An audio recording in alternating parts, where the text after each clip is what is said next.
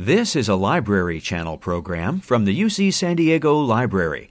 Visit us at www.uctv.tv slash library dash channel for interviews, author talks, and other programs that will inspire you to read, write, think, and dream. Commonly known as germs, the human microbiome was virtually unheard of until recently. It is the latest buzzword in medicine, and the subject of many news articles and talk shows. As I'm sure Rob will share, the study of the microbiome is leading to fascinating discoveries, some of which taking place right here on our campus at the Center for Microbiome Innovation. Knight is the founding director of the center, which leverages the university's strengths from interdisciplinary fields of study to coordinate and accelerate microbiome research. Now, please join me in welcoming Professor Rob Knight.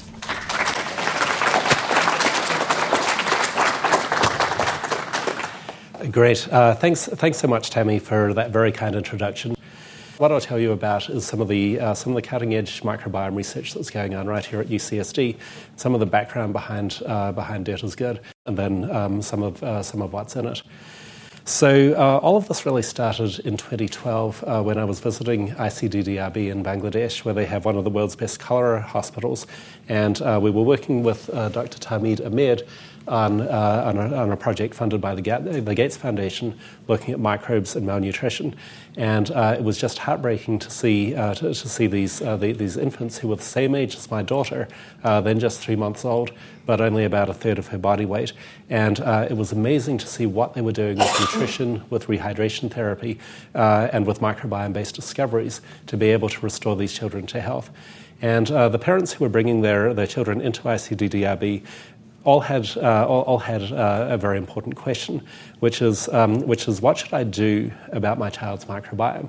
And uh, as the parent of a young child myself, uh, that was a question that I had uh, as, as, as, well, uh, given that there were all these completely unresolved issues around what are the effects of C section, what are the effects of breastfeeding, all of these other things that happen in early life, and then understanding what you could do to give your child the best start was, was, was, was certainly very compelling. So, um, what's, what's enabling all of this is uh, revolutions in DNA sequencing. And in part due to the efforts of local companies like Illumina, there's been this revolution in DNA sequencing over the last 15 years. So, it's got 10,000 times cheaper in the last 15 years, a million times cheaper in the last 20. And that's how Bill Gates can be thinking about not just sequencing his own microbiome, but sequencing the microbiome of thousands of malnourished children in the developing world uh, to understand better how to set them up for the best start in life. Um, and these discoveries are really changing even how we think of ourselves as human beings. So I'd like you to take a moment just to consider what did you see when you looked in the mirror this morning? I saw an organism that's just 43% human.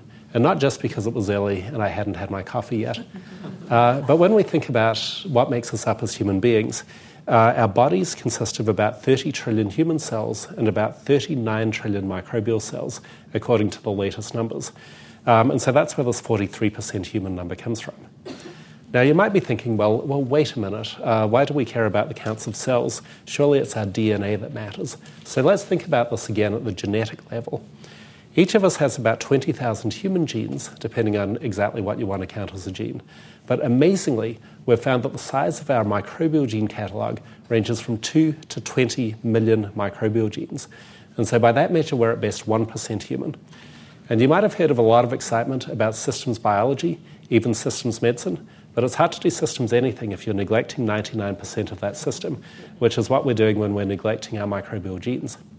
But what's perhaps, what's perhaps most important, though, is that remember that our human genes, we can't change, right? We're fixed with those human genes at birth. Whereas, as I'll show you, our microbiomes are, incre- are incredibly malleable. And so it provides an incredible message of hope that those 99% of the genes doing all these metabolic reactions are the part of the system that we can change if we just knew the right direction to change it. So, uh, this is really a big data problem, and it turns out to be literally true that each teaspoon of your stool contains within the microbial DNA the amount, the amount of data that it would take literally a ton of DVDs to store.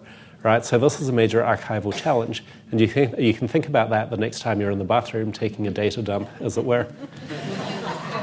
And uh, now that we can read out all this data, uh, because it's a million times cheaper to do it than it was just 20 years ago, we're now starting to discover that the microbiome affects all kinds of things that we had no idea it was involved in.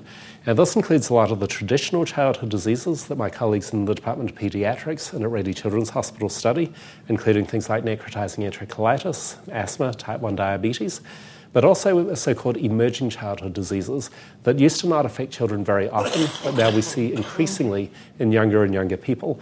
These are things like non alcoholic fatty liver disease, obesity, and type 2 diabetes, uh, even cardiovascular issues and IBD, which used to be much more diseases of adults, and many others. And so we're trying to understand what is micro- what is the role of the microbiome in these processes and can we stop them. And one thing that's not yet widely appreciated, in part because it was discovered less than a decade ago, is that the microbiome also affects how you respond to drugs.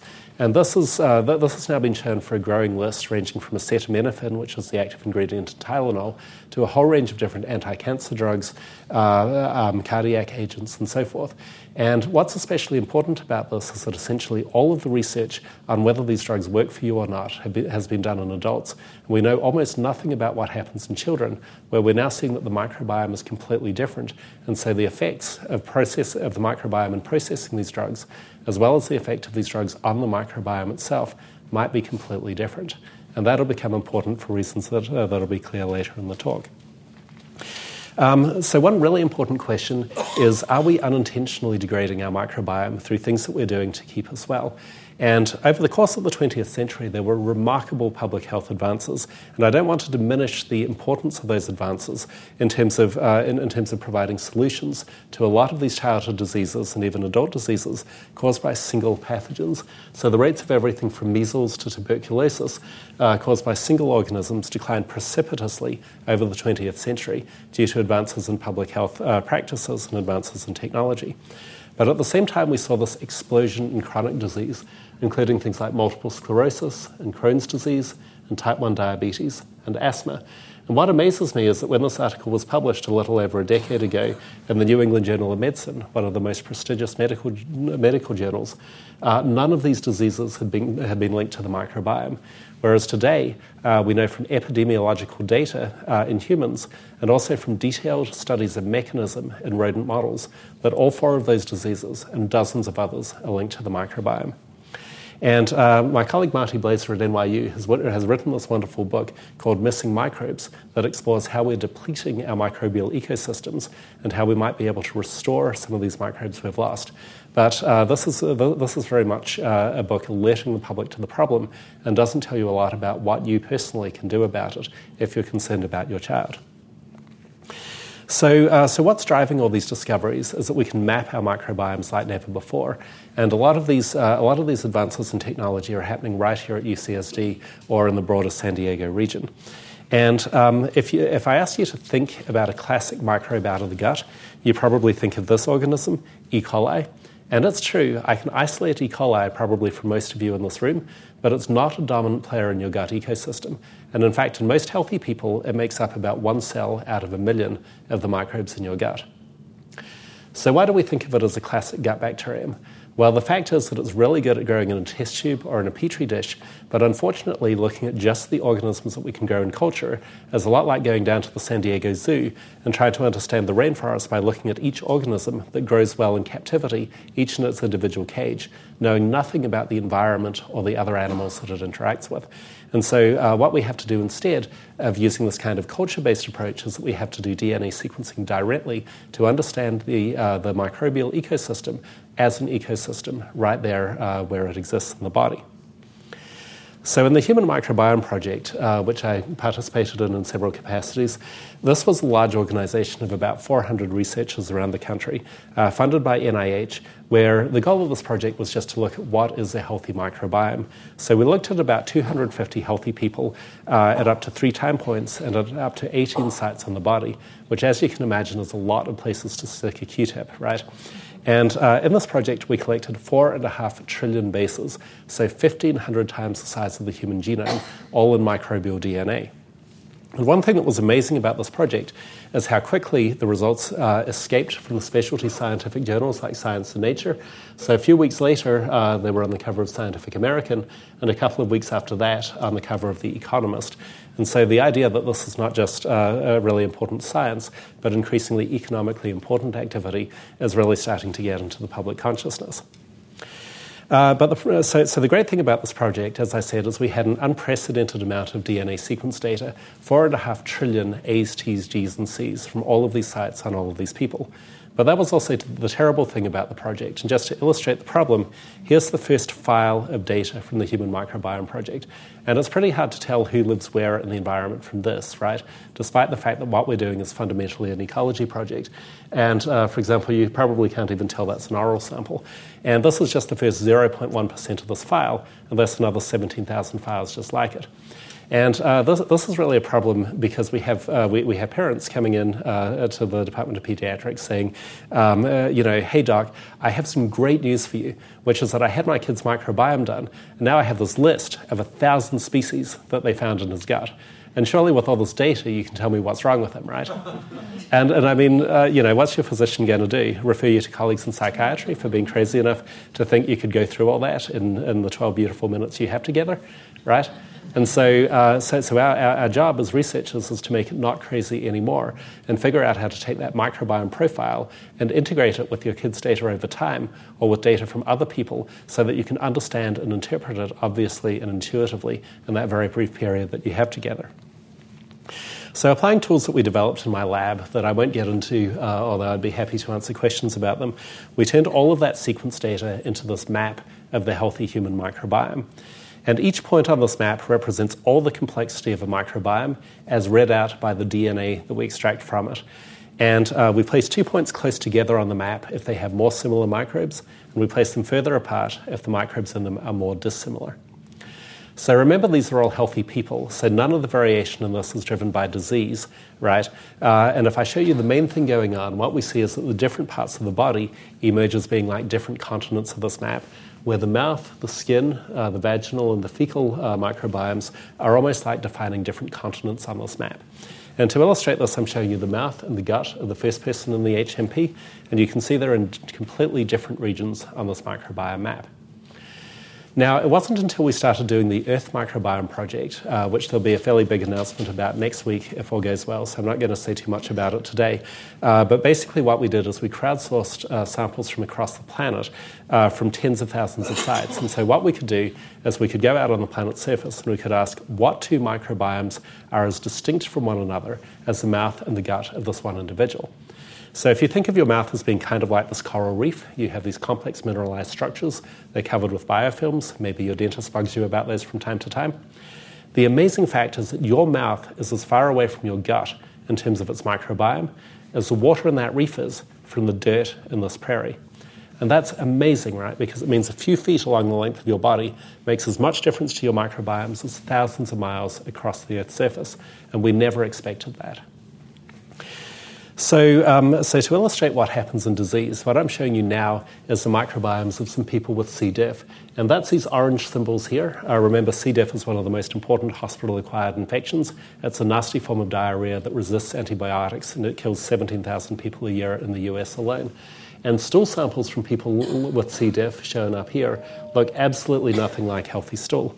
And so, what's going to happen is that four of these patients are going to get a stool transplant from one donor, who, as you can see, is in the healthy region of the plot.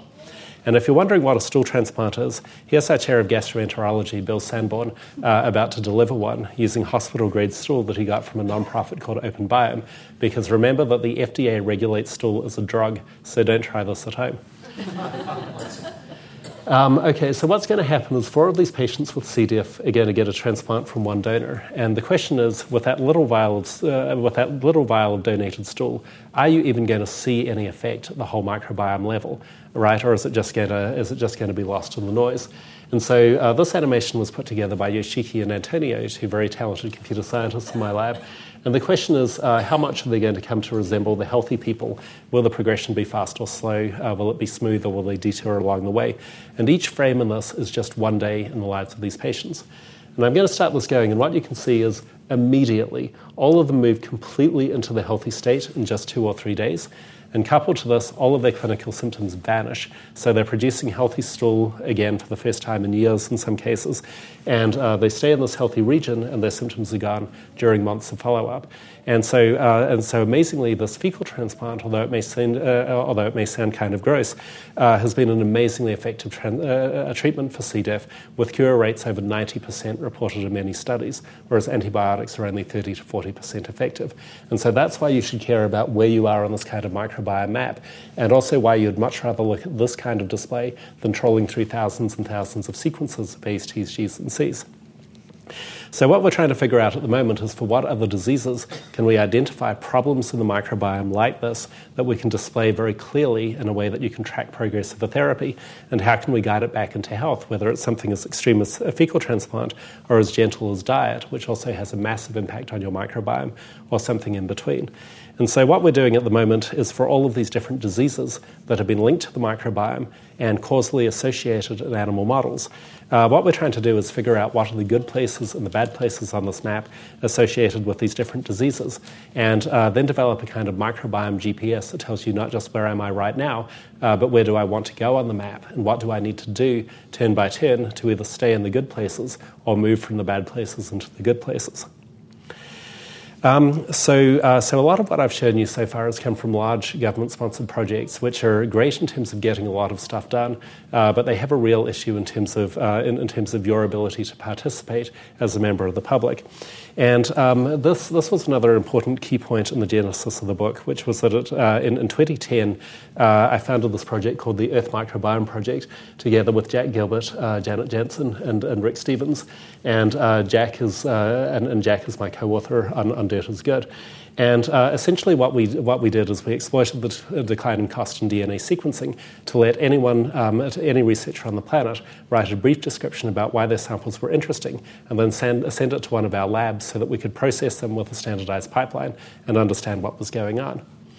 So uh, before too long, um, a lot of individual members of the public were asking, how can I contribute a microbiome sample myself? And so in collaboration with the Human Food Project, uh, we started this new project called American Gut, which basically allowed anyone to, uh, to claim a pin for themselves on this microbiome map using crowdsourcing to get the samples from members of the public and crowdfunding uh, so that it's like National Ge- Geographic's Genographic project, where each person um, supports the cost of adding themselves to the project. Um, and then with citizen science. So a lot of the questions that we have in this project come from people who are participating, who have interesting questions that we can answer about their microbiome. Of course, it turns out that not everyone wants to know what's in there. So these are middle schoolers touring our lab and learning that we're going to use lasers and robots to study the bacteria in their poop, all of which is literally true, by the way. Um, but with a project on the scale, so most citizen science projects are on the scale of a, two, of a few thousand dollars, but in this one we've raised over $2 million already, and we've, sample, we've sequenced over 10,000 samples and released all of the data free on the internet so that any student, any educator, any researcher, any interested member of the public can just go to this free open resource and see what a lot of microbiomes look like and every single step that we use to go from the data to the results.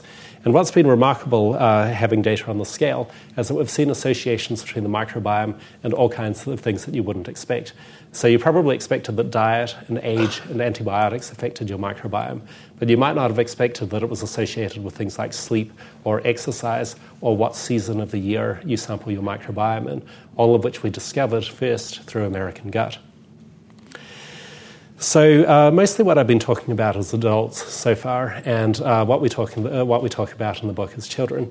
And in particular, uh, at this point, you may be wondering, well, where do these highly differentiated microbiomes that we have as adults come from in the first place? Where do we begin on this microbiome map?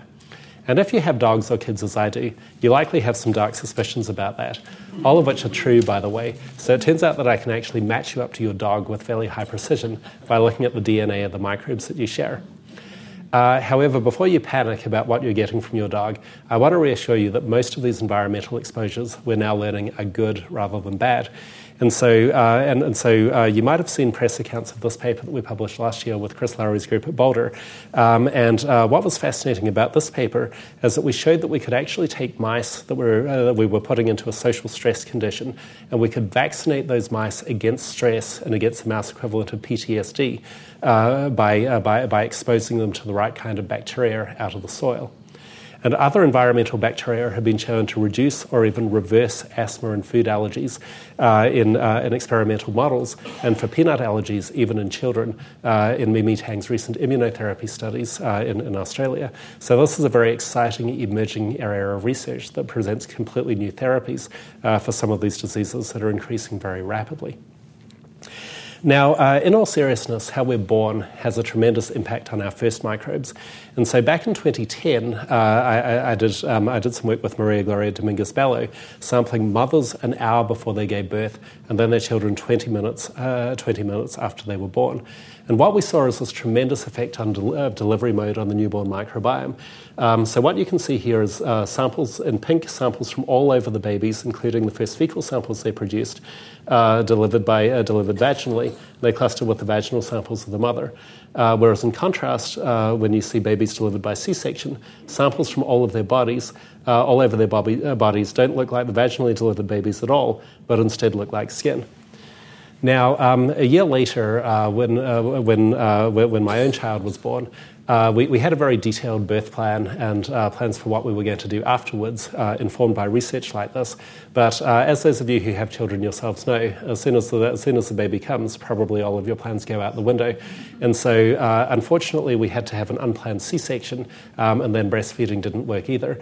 And uh, again, that was, that, that was a huge motivation to look at what the research said, right? Because again, we had just shown this huge effect of the initial microbiome um, uh, on, uh, sorry, the, uh, of delivery mode on the initial baby's microbiome. There was a lot of research suggesting that breast milk was good later on, and not very much research asking what can you do uh, if you're not able to do those things. So, uh, so, so we in fact took matters into our own hand, uh, into our own hands in the hospital. And after the medical staff were out of the room, we quickly inoculated our baby with the vaginal microbes that she would have had had she, be, had, had she come out the regular way. And, and as you can infer from context, and this one, it was when I was still in Boulder, the medical staff were not on board with that idea whatsoever uh, although doula was very much in favour of it. Although you should, uh, although it's, um, although I should let you know that the, uh, the, the, the, AAP recommendation is that you should not do this until there's a lot more research, because it's true that if you have Group B strep or other uh, ba- uh, other um, uh, other bacterial infections, you could pass those on to your newborn in, in a life-threatening manner. And I knew that my partner was free of was was free of a lot of those things, which is why we thought that was that it was a reasonable idea to do it on, on first principles. So, following up with this uh, in, in, later work with Gloria, um, and this was published in, in, Nature Medicine last year, uh, we studied, we, we studied uh, newborns from three groups of women. So, women who were going to deliver vaginally, uh, those who were going to deliver by a planned C section, and those who were going to deliver by C section and then immediately uh, inoculate their babies with vaginal microbes afterwards. And uh, I'm, I'm, going to show you a few graphs, and this is data not from immediately after we did the procedure, but a month after the babies were born. And what you can see um, is uh, in, each, in each of these graphs, the left panel is C section, the right is vaginal, and uh, the middle panel is this exposed delivery mode. And for a range of bacteria and for a range of sites in the body, we were able to show uh, that, that we saw a substantial change in the microbiome a month later. And so, um, so what's, what's exciting about this? So, uh, you know, with my own child, uh, she's very healthy now um, uh, as, uh, as, as, a five year old. We feel very glad about that. Uh, but if you're talking about a sample size of just one subject, um, you can never know what really went on, right? No matter how much you might love that one individual. But uh, with, um, with, a larger sample size, we can start to show systematically what the change in the microbiome is. And we're now analysing another 16,000 samples on this project, which is going to allow us to, to a much greater degree, ask whether these differences in the initial microbiome are the cause of some of the differences uh, on average between C section and vaginally delivered babies in terms of asthma, allergies, and many other conditions. Although, before you panic, remember the most likely outcome of C section is that your baby is going to be fine, as ours was. Uh, over a large population, though, all of these things start to add up. So you may be wondering, um, uh, what, what, can you do afterwards? And uh, one very exciting uh, piece of research from, uh, from, um, uh, from, from uh, Marty Blaser's lab, who's the, who's, the, author of that Missing Microbes book, is that breast milk may actually reverse the effects of antibiotics in C-section right around birth in terms of a lot of these epidemiological consequences and as well as effects on the microbiome. And uh, we actually have a large uh, breast milk centre here at UCSD in the same building that I work in, uh, directed by Lars Bode, uh, where we're trying to address a lot of these questions in much more detail and use the milk bank that's associated with this LRF MOMI CORE uh, to answer a lot of questions about what specific, uh, what specific parts of the breast milk have these beneficial consequences, either for full term infants or for necrotizing enterocolitis, uh, which is a big problem and where breast milk is a surprisingly effective treatment. So there's a lot of research on this kind of thing going on right here at UCSD. Now, uh, in terms of what happens um, later in development, uh, this is some work we did with Ruth Ley, who's uh, now a director at the Max Planck Institute in Tübingen. And um, what, what, I'm going to show you is data we collected looking at one, uh, looking at one infant over the first two and a half years of life. And so this yellow dot is the starting point on the microbiome map. And as you can see, he's in the vaginal region of the plot, which is what we would expect from his delivery mode. And what I'm going to show in this uh, journey through the map is his journey week to week to week over the first two and a half years. And in case you're wondering why two and a half years, that's when he was toilet trained. And as you can imagine, it's a hell of a lot easier to get the sample out of diapers than to fight a toddler who's probably learned how to flush, right? So a lot of these studies tend to end at about that, uh, at about that time. Now remember, um, each, each step in this animation is a week in uh, the journey of this, uh, of, the, of, this child's developing microbiome through the microbiome map. And I'm just going to start this going, and you can see sometimes there's tremendous change one week to the next. Uh, other times it's just a little change. And remember that what matters on this map is primarily the distance between successive points. And uh, some of these differences, one week to the next, are bigger than the difference between any two healthy adults in the entire Human Microbiome Project. So if you're thinking that your kid is a different person one week to the next, that may literally be true in terms of his microbiome, which remember is where most of his genes are anyway. So coming up here is something fascinating. So he gets antibiotics for an ear infection. You see that massive regression of the microbiome followed by a rapid recovery. And that went by pretty fast, so I'm just going to rewind it for you and play it for you again. And what you're seeing is that on administration of oral amoxicillin for an ear infection, we see this massive regression of the microbiome, undoing months of development in just a few weeks. But then he's resilient. He bounces right back to where he was before the antibiotics. And by the time he gets to two and a half years, you can see he's basically in the healthy adult region, which is what we see across many, many children that we've studied, where in general, by the time they're two and a half to three years old, uh, their microbiome basically looks like an adult's microbiome.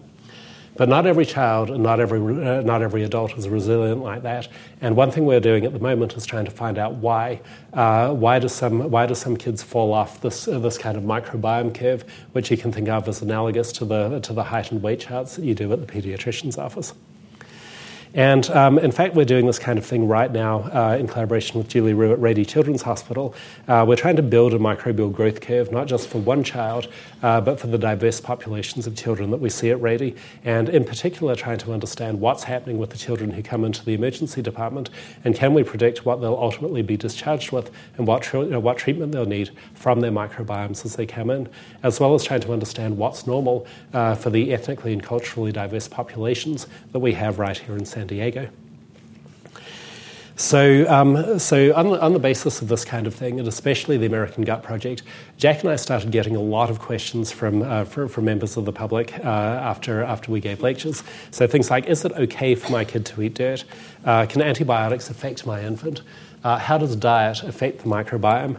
Uh, should I get a dog for my kid's microbiome? The answer to that one seems to be pretty clearly yes, by the way, in terms of the evidence base that we have so far, but only if your child is two or younger. Um, and, and, then I read somewhere that micro- microbes can cause obesity. Is that true? And uh, th- this is one that I get a lot because, uh, among other topics, my lab studied microbes and obesity for about the last 12 years, uh, together with Jeff Gordon and many other collaborators. And uh, it's absolutely true that microbes can cause obesity if you're a lab mouse, where we can uh, manipulate the mouse's weight very effectively based on changing the microbes in it. Uh, what is less clear is whether it's causal for obesity as opposed to just associated with obesity in humans. But it's definitely something that we're trying to find out. And if we can translate those results from mice into humans, um, that'll certainly be very, uh, very exciting and uh, potentially commercially applicable, right? Like if we can cure obesity with the right probiotic, we probably won't have to write any more grants, but it's really a long shot. So, um, so, so anyway, so, uh, so, so what we did is we took hundreds of these questions, and we enlisted um, and we enlisted uh, Sandy Blakeslee, who's a, who's a writer at the New York Times, as part of this project, and uh, we, we put together uh, we, we, we organized these questions into 14 chapters that basically go through everything that you might want to know about the microbiome as it relates to your kid. So the first couple of chapters are just background about the microbiome and how it applies to humans in particular. Then we talk about the microbiome in pregnancy, then birth, then breastfeeding, uh, then antibiotics, then probiotics, uh, then um, uh, your, your child's diet, uh, things going on with your child's gut. Uh, depression, um, uh, like especially especially postpartum depression, vaccines, um, various factors in the environment, uh, various health conditions, and then finally microbiome testing and trying to separate the hype from the reality of what you can expect today uh, with a microbiome test of your child versus what you might expect from a reasonable extrapolation of where the technology is going.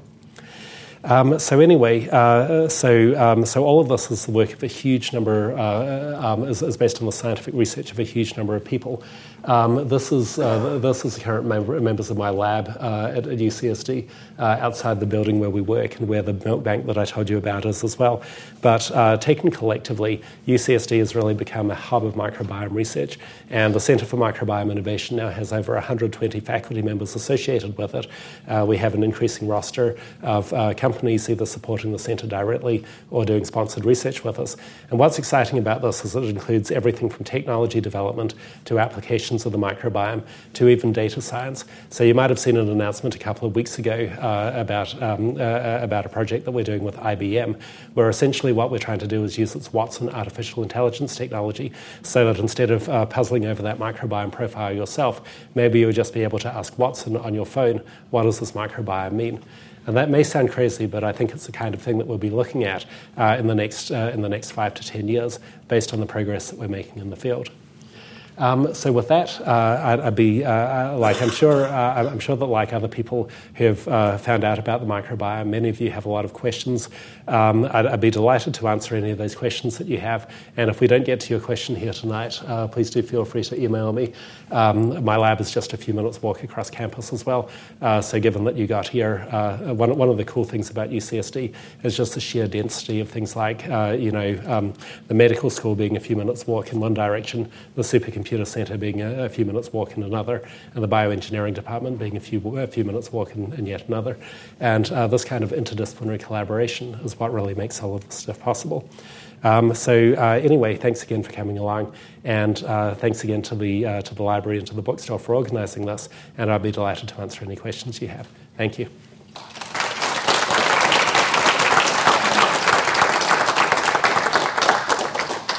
So on your slides that had the um, microbiome separated into like vaginal, fecal, all that. Mm-hmm. What exactly is the sort of metric of the separation? Is it just genetic differences between the different types of bacteria? Or? Yeah, that, that's a great question, and I promise I did not plant that question in the audience. So, uh, one, one thing my lab introduced in 2005 was uh, a distance metric called UniFrac. And what we do is we, we, we use Darwin's insight that there's a universal tree of life that connects all, uh, that, that, connects all organisms. And what we do is for the microbes in uh, any community, we paint the tips of that phylogenetic tree represent the modern, uh, representing the modern sequences. So we do that for the first community, and we do that for the second community. And then for each branch on the tree, we ask did it lead to members of the first community only, or members of the second community only, or did it lead to members of both communities? And so um, then what we do is we look at the fraction of the tree that's unique, so that's where the unifrac name comes from, and we summarize that information for all pairs of environments in a distance matrix uh, that we then apply a principal coordinates analysis to, and uh, that's what shows the plots that you're seeing there. Thank you. I wonder if you've looked at the differences in uh, various microbial diseases in primitive societies, current primitive societies, versus industrialized societies with better public health measures and such? Um, yeah, again, that's a great question. So the um, so the uh, so, so, the BMMI project, which is the project that uh, took me to Bangladesh in the first place, Uh, the goal of that project is essentially to um, is, essentially to look at the role of microbes in malnutrition and uh, to devise. Uh, so, so initially we thought we would we would do fecal transplant, or we would find exciting probiotic strains out of the gut that we could administer. Uh, the regulatory framework prohibiting that is, um, is, is, fairly substantial. So uh, the project rapidly switched aims towards uh, finding the right food that would act as a fertilizer for the right kinds of microbes. Um, in terms of in terms of looking at uh, looking at people in different societies around the world, uh, we've, we've done a lot of that. So, for example, um, in 2014, uh, working with the Hadza hunter gatherers who hunt and gather 95% of their calories still, I had the privilege of shaking hands with a man who, a couple of weeks before, had shot a giraffe with a bow and arrow that he made himself and uh, traded it to the um, traded it to members of the Datoga, who are the next group over, uh, for a cell phone, which uh, which he keeps a battery of. Uh, like he literally keeps uh, keeps it topped up with, um, with, with electricity in minutes by gathering honey and then trading it at the trading post. Uh, uh, um, and and you know it's just remarkable the penetration of some of this kind of technology throughout the world. But looking at the Hadza and the Yanomami and um, other societies living very traditional lifestyles, we find entire phyla that we don't find in the gut of, um, of, of uh, people who are living more Western lifestyles. So, for example, spirochetes, uh, I can guarantee that no one in this room has any spirochetes in their gut, but we find them very frequently in traditional societies, as well as a lot of kinds of bacteria at the phylum level that are only identified by numbers. Um, when we uh, when, when we when we look at uh, when we look at different populations, uh, especially rural farmers like in Malawi, and um, and uh, let's see. Well, I'll just I'll just cut this short. We, we see we see a huge difference going from hunter gatherers to uh, subsistence agriculture, and then another huge change going from uh, subsistence agriculture to modern societies. We think that change has happened very recently, based on studies we've done of ancient DNA, looking at Vikings and looking at soldiers um, who were uh, buried in World War One in Europe, where uh, those people's microbiomes look more like the microbiomes of uh, current people practicing subsistence agriculture in Malawi than like modern Europeans. And uh, we, we also see um, uh, also, also other people like Ramnik Xavier have seen very interesting changes in the Karelia region, where you have uh, the border of Finland, Estonia, and Russia, where uh, you have an ethnically similar population. You have geopolitical boundaries that were, uh, that were drawn recently, and the rates of asthma and allergies are dramatically lower in Russia than they are in Estonia and Finland. And uh, a fair amount of that is due to microbial exposures, including in things like the house dust from agriculture. Uh, there's also some fascinating work we're doing with Erika von Mutius at the moment, um, looking at asthma in, in a Bavarian population.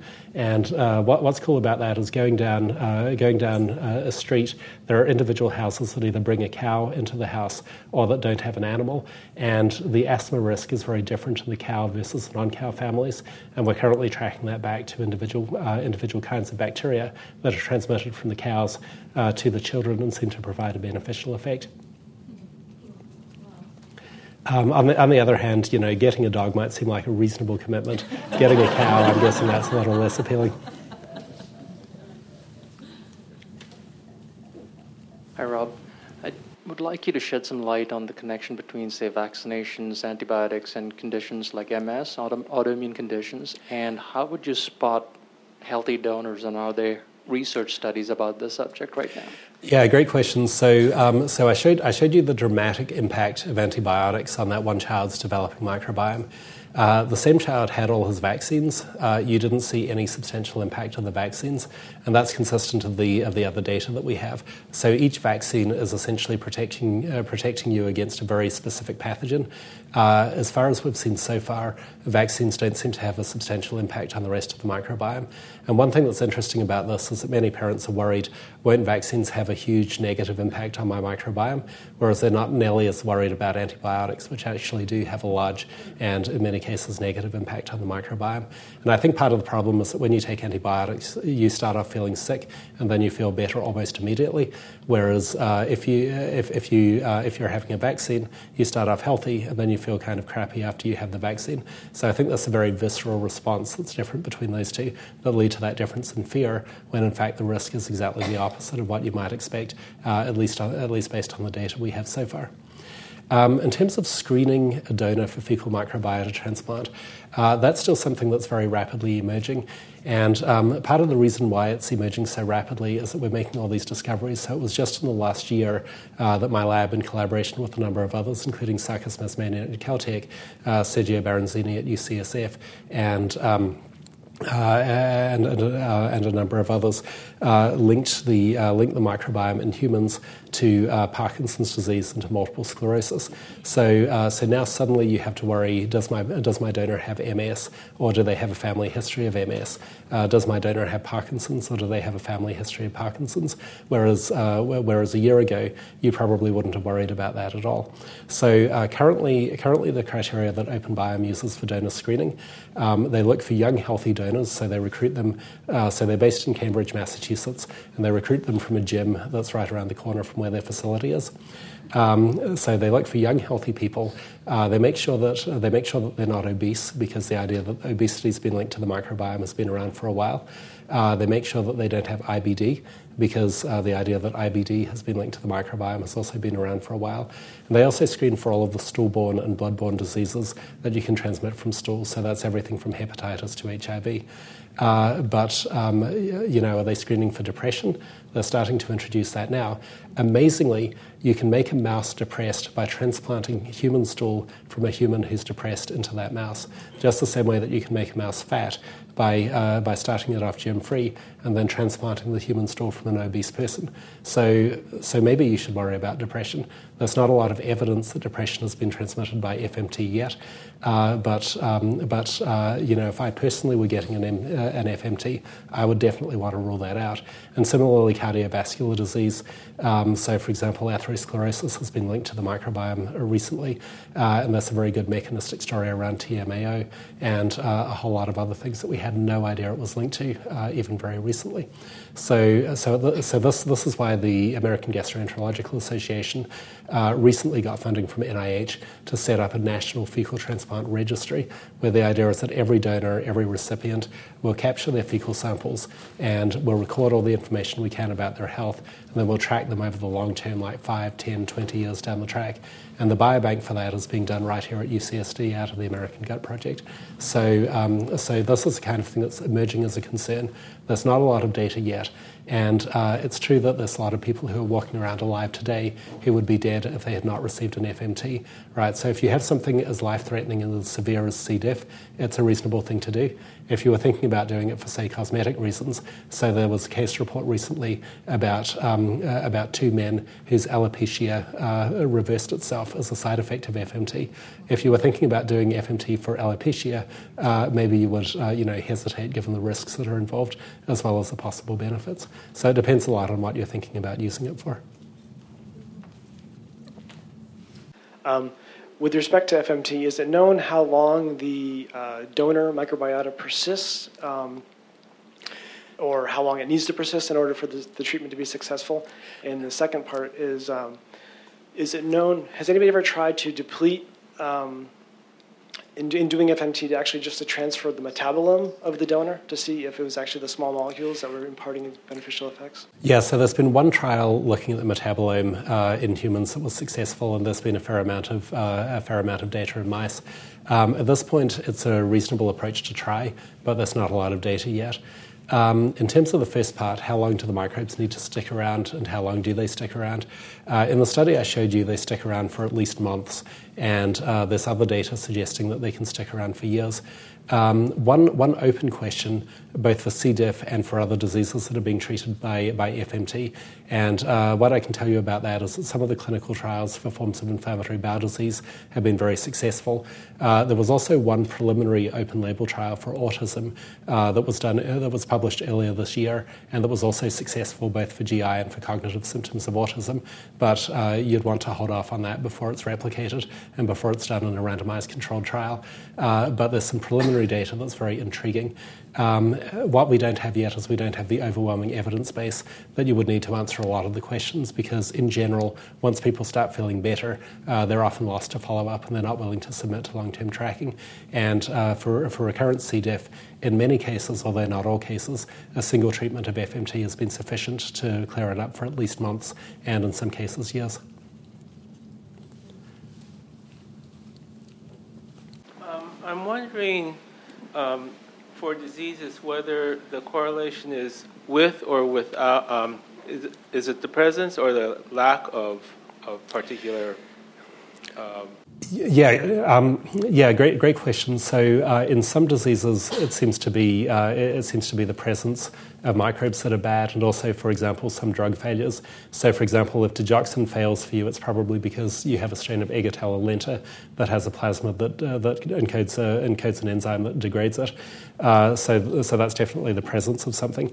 Um, there's increasing evidence that a lot of uh, a, lot of diseases um, seem to be around the lack of something. So, for example, obesity and inflammatory bowel disease and a number of others uh, seem to have a low diversity community. But then the question is, uh, so then, then the question is still unresolved: Is diversity per se the driving factor, or is it just that if you have a low diversity community, you're more likely to lack some of the key organisms? And uh, that, that's something that we're actively researching at the moment, especially comparing IBD across number of different populations. Um, part, part of the reason that a lot of the answers to these questions are unresolved is that remember that these techniques have only been available for a few years. And this is what's so incredibly exciting for our students here at UCSD and uh, elsewhere around the world, right? Because a lot of these things, if you had tried to do it uh, 10 years ago, it would have been like a $100 million project. But now, the, now you can do it for a few thousand to a few tens of thousands of dollars. So it's actually feasible. And, so, uh, and, and yet no one knows the answer. So there's this huge explosion of microbiome studies going on at the moment moment uh, just because it's so much more feasible than it was to do it a few years ago. It's like the difference between you want to do photography and you have to build your own darkroom and mix your own chemicals and uh, you know make your own photographic plates versus you have a camera on your cell phone and you can just snap pictures whenever you want. So we're getting much more towards that. You can snap pictures wherever you want phase, and as a result, we have a lot more pictures of what the microbiome looks like. How does the antibiotics fed to the meat we eat affect the diversity in the gut? Uh, again, that's a great question. So we actually, so so the short answer is no one knows.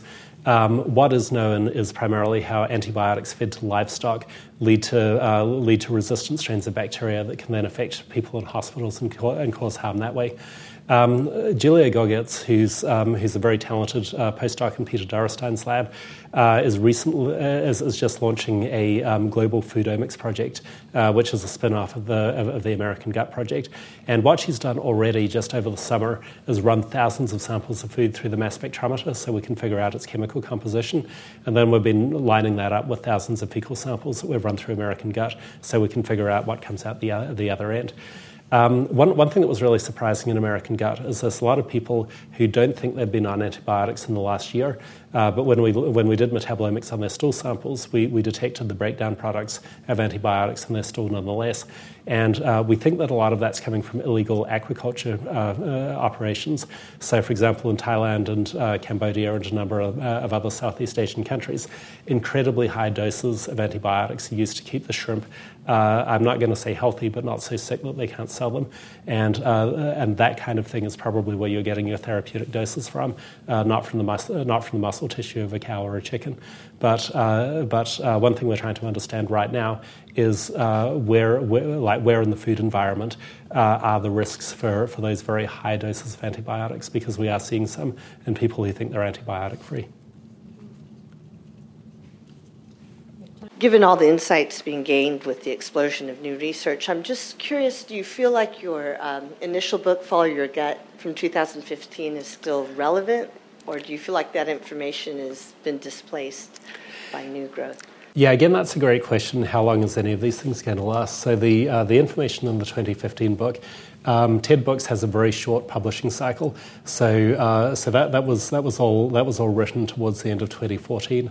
And um, although we've learned a lot in three years, so we had no idea in, at the end of 2014 that we were going to find associations with Parkinson's and MS, for example. Uh, all of the stuff about the technology that we use to study the gut microbiome, all the stuff about the findings to date, and so on, uh, all of that um, all of that is still relevant. So basically, what's happened is that we've uh, filled in a lot more um, a lot more details rather than, uh, rather than that we've overturned the picture completely. Um, with, with Dirt Good, it's very much a Q&A format based on the latest research. And so the drawback to that is that the latest research is going to change very rapidly. Uh, there's a lot of things in there where we, we, we just admit straight up that we don't know the answer and that we hope someone will find out about the answer so we can write about it when we, when we revisit that topic in a few years. So, um, so what, what you're going to find is we tried very hard not to extrapolate beyond the current evidence uh, what we're trying to give you is an accurate picture, um, an accurate picture of what's out there. And so, uh, in, in, in, that context, like it's important to remember, uh, you know, things like FMT. It's absolutely amazing, right? The idea that that, that people have been cured uh, with human feces and that they're walking around alive where they would be dead if they hadn't got that treatment. But on the other hand, we're not going to cure anyone with BS. So, uh, you know, it's really important to separate the two. Thank you, Rob. Uh, thanks again, Tammy.